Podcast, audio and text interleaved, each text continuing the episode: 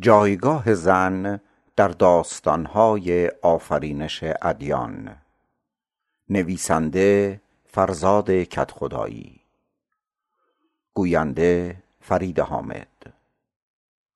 در ادیان ابراهیمی و ایرانی نظرات متفاوت و گاه متضادی در مورد داستان آفرینش زن وجود دارد که میتوان آن را که میتوان آن را بنمایه نوع نگاه جوامع به زنان دانست.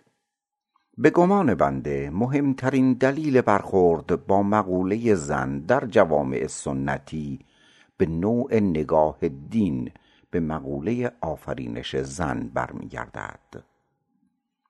بنابر آموزه های دین یهود، خداوند آدم را از خاک زمین به وجود آورد و در بینیش روح زندگی دمید و آدم جاندار شد.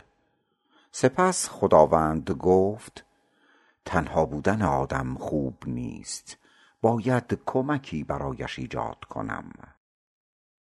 آنگاه پروردگار خوابی سنگین بر آدم مستولی ساخت تا به خواب رفت. یکی از دنده هایش را برداشت و به جای آن گوشت پر کرد. خداوند از آن دنده زنی ساخت و او را نزد آدم آورد. در سفر پیدایش از تورات می‌خوانیم: در باغ عدن بود که حوا حضرت آدم را به خوردن از میوه ممنوع اغوا کرد و به جزای این گناه شوهرش تا ابد بر وی مستولی شد.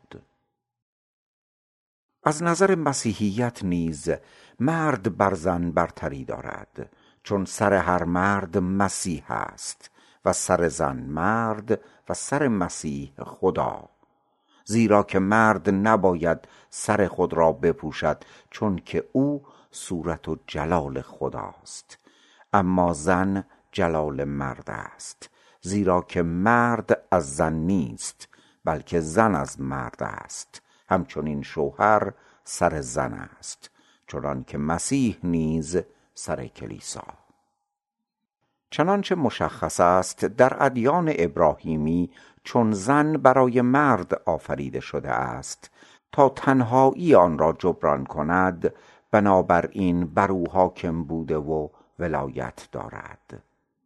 ریشه این نوع نگاه برآمده از اسطوره های میان رودان باستان است و با آن هماهنگی باور نکردنی دارد و بسیار به نوع نگاه سامی ها و به ویژه عبرانیان گله‌دار نزدیک است. ولی در بخش دیگری از خاورمیانه که کشاورزی و صنعت بیشتر رشد کرده بود، نوع نگاه به آفرینش زن بسیار متفاوت است. چنانچه بنابر اسطوره آفرینش ایرانی پس از مرگ کیومرث و روییدن گیاه ریواس از جسد او، مشیا و مشیانا یا مرد و زن اولیه از آن گیاه با هم پدید آمدند و اهورا مزدا روان را که پیش از پیکر آفریده بود به کالبد آنها بدمید و آنان جان گرفتند. پس بدانها گفت شما پدر و مادر مردمان جهانید، من شما را پاک و رسا آفریدم، با پارسایی به زندگی بپردازید، نیک اندیشه و نیک گفتار و نیک کردار باشید. آنگاه نخستین چیزی که آن دو اندیشیدند این بود که هر یک از ما باید خوشنودی و دوستی دیگری را فراهم آورد. پس آنگاه خرامیدن آغاز کردند. اشو زرتشت در انتخاب همسر آینده دختر خود سرمشق خوبی در گاتها برای ما به یادگار گذاشته، چنانچه می فرماید: ای تو پوروچیستا، ای جوانترین دخترم، من که پدر تو هستم از برایت جاماسپ را که یاور دین مزداست از روی راستی و منش پاک به همسری برگزیدم.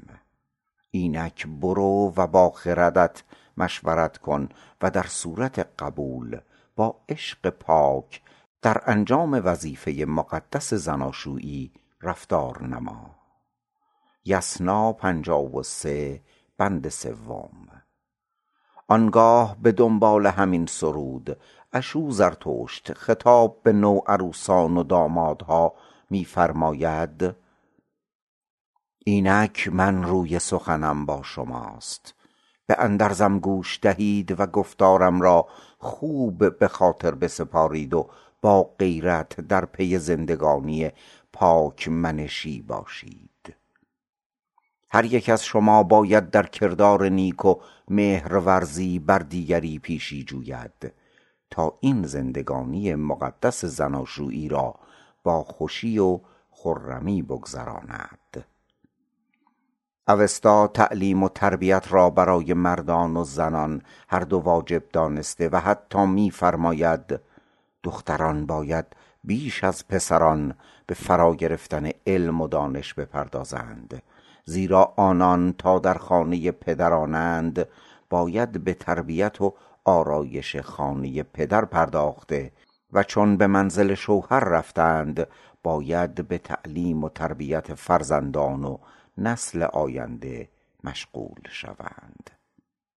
و این نوع نگاه برآمده از اسطوره آفرینش ایرانی است که زن و مرد را همسان و در عرض می‌بیند.